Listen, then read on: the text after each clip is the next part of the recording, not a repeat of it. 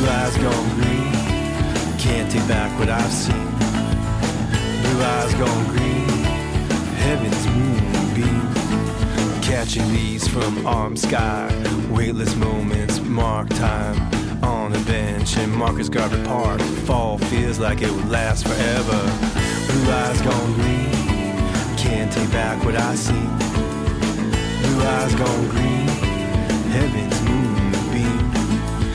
Lips tell me what your words can never. You may be smart, but you ain't clever. As the trees went bare and the signs stare, thought I felt chill in the air.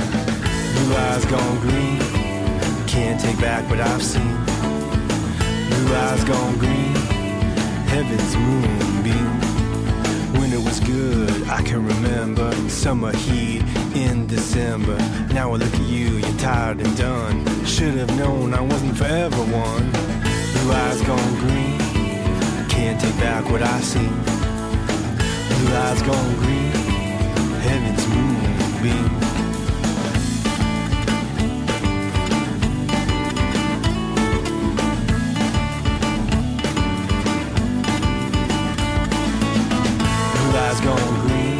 I I saw you in a magazine. Blue eyes gone green. Eyes gone green. I swear I saw you in the magazine. Blue eyes gone green. Ain't you in the magazine?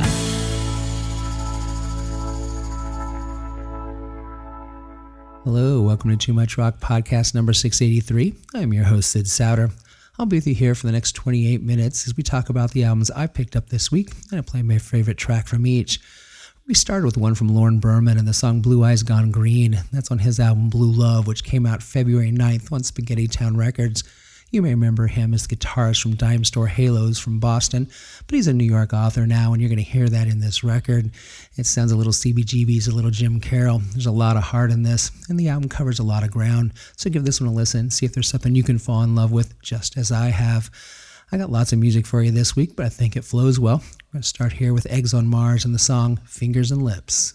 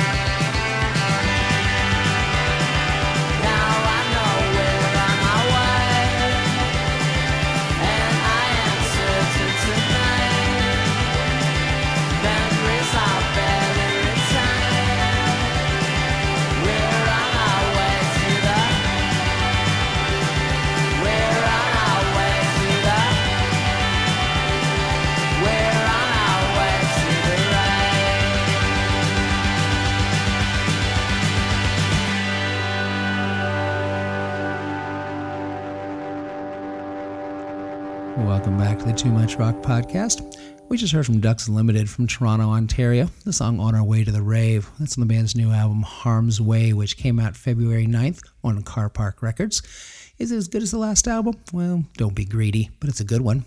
Before that, we heard from Eggs on Mars from Kansas City. I played Fingers and Lips from the band's 2021 album Brighter Now. That was a self released one, uh, and you can pick that one up on Bandcamp, just like I did. I got music for you. Let's keep it coming. This is Gentleman Jesse with the song Where Time Stands Still.